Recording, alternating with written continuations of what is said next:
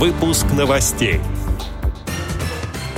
Центр социокультурной реабилитации Дианы Гурцкая приглашает всех провести неделю выходных с пользой. Исследование. Какую работу предлагают людям с инвалидностью и сколько им готовы платить? Далее об этом подробно в студии Алишер Канаев. Здравствуйте.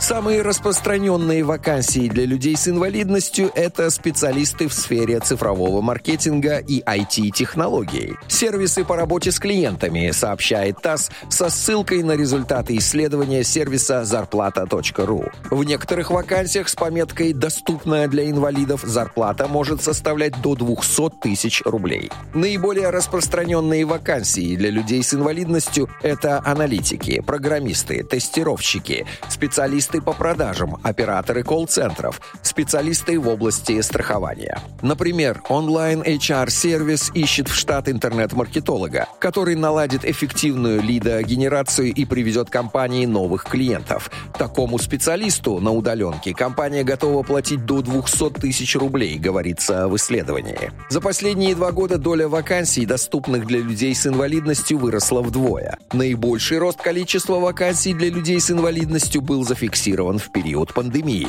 когда повсеместно появилась возможность работать удаленно. В исследовании также отмечается тенденция к формированию инклюзивности на рынке труда.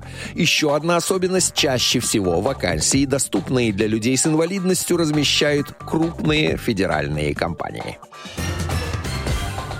Центр социокультурной реабилитации Дианы Гурцкая приглашает всех провести неделю выходных с пользой, оставаясь дома. Педагоги центра подготовили более 10 онлайн-активностей для желающих любого возраста. Посетители смогут узнать много нового о народных инструментах, буквально попробовать свои силы в вокальном исполнении, компьютерной графике, изучить азы актерского мастерства и многое другое. Актуальное расписание занятий можно найти на официальных страницах Центра социокультурной реабилитации Дианы Гурцкая.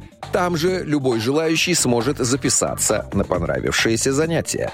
Отдел новостей «Радиовоз» приглашает к сотрудничеству региональной организации. Наш адрес: новости@радиовоз.ру. В студии был Алишер Канаев. До встречи на «Радиовоз».